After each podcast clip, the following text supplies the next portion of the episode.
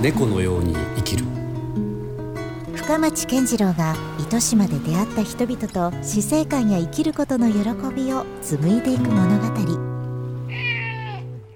自然の要素とこのテクノロジーでいうとそのハイブリッドって例えばどういうものが考えられるんですか？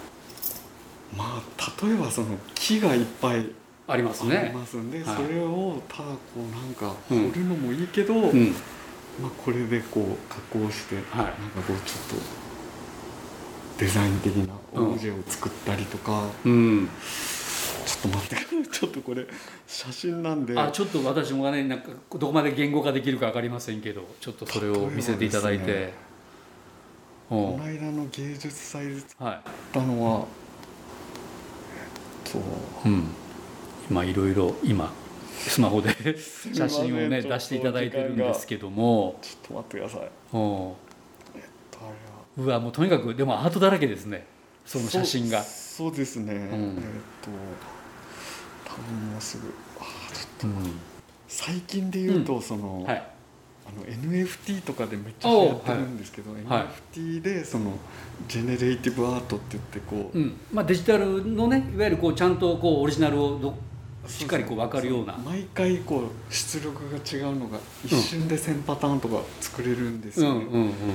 あこれとかそのショップボットでこのおっとなんかすごいオブジェが出てきたぞ。そうですね。これ素材は木なんですか？これ木です、まあ、これコンパネなんですけど。あコンパネでコねンパネをカットして、はい。なんだろうこれ建物的ななんか建ね物で中に入ってなんかこういろいろはい。遊べるみたいなのを作ったりとか。おー。これは松崎さんが作ったんですか？これは建築家の人がデザインしたのを自分がずっとここでおでーはいはやったりい確かにこれはいわゆるこう人のなんかただあのノコギリとかそうですそれだけじゃちょっと作れなさそうなそうですね。そうなんですよ。微妙なこう曲線があったり。そうですね、そういうのを、まあ、今だからこそできるのを作るのが多分アートだと思うんで、えうん。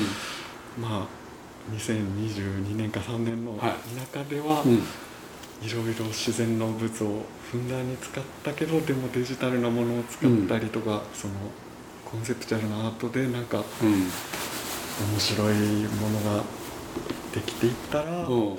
それがまあ糸島のなんかうん。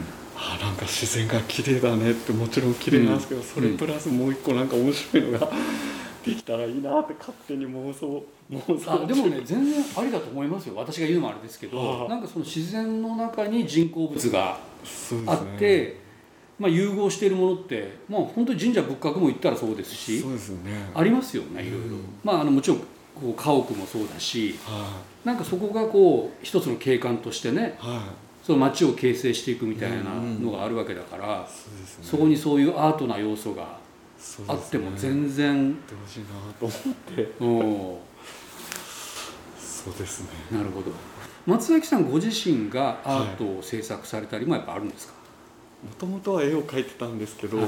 でもそういうこうちょ村作りか何をやってるのか自分でも分かんないんですけどそれ自体がちょっと今自分の中ではちょっと盛り上がってて、うんまあ、絵の具を塗るよりも壁のペンキだったりこの逆にちょっとなるほど。空間を作ってみたりとかうん。そっち系。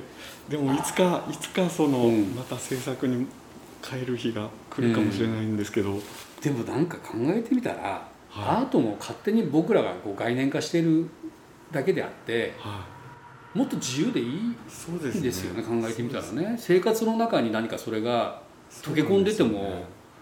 もしかしたら改まって鑑賞するものがアートと、ね、勝手になんとかイメージを持ってるけどそうじゃなくても、そうなんですよね。なんか僕はやっぱアートにすごい思い入れがあるので、うん、アートのパワーってもっとこんなもんじゃねえってすごい思っててなんかうんこう、うんなんか絵もいいけど本当はもっとなんかすごいけどでもどんなのがすごいっちゃうのかいやだけんあれじゃないですか。アートを介した人と人の、まあ、いわゆるコミュニティを作っていったりとか。そうですね。でそれはもしかしたら街づくりかもしれないですそうし、なんですなんか昔のアートってもっとうん。世界っていうか社会にインパクトがうんあったんですよね、ん。その時代を。なんかこう映すっていうかね。映して。た、うん。なんか最近のはやっぱ軽い気が 軽くなってきてるような気がする。存在がものすごく軽くなってきてる分かる気がします。なんかちょっと商品化してるなんというか。か商品化されてきてて。ねまあ、もちろんそのオークションでものすごい値段がつくものもあるかもしれないですけどもそれが一つのこう経済的なねはい。商品になってる。そうですね。ようなイメージも確かにありますね。そうですね。うん。